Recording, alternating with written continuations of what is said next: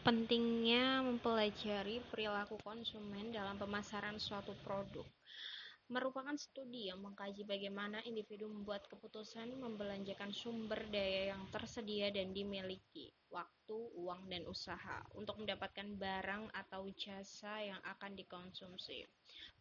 Perilaku konsumen sebagai studi tentang unit pembelian dan proses pertukaran yang melibatkan perolehan, konsumsi, berbagai produk, jasa, dan pengalaman, serta ide-ide.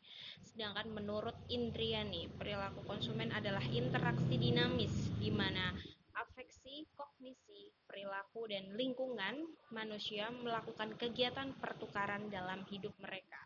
Atau dengan kata lain, perilaku konsumen merupakan proses dan aktivitas saat seseorang atau organisasi berhubungan dengan pencarian, pemilihan, pembelian, pemakaian, dan pengevaluasian suatu produk atau jasa demi memenuhi keinginan dan kebutuhannya.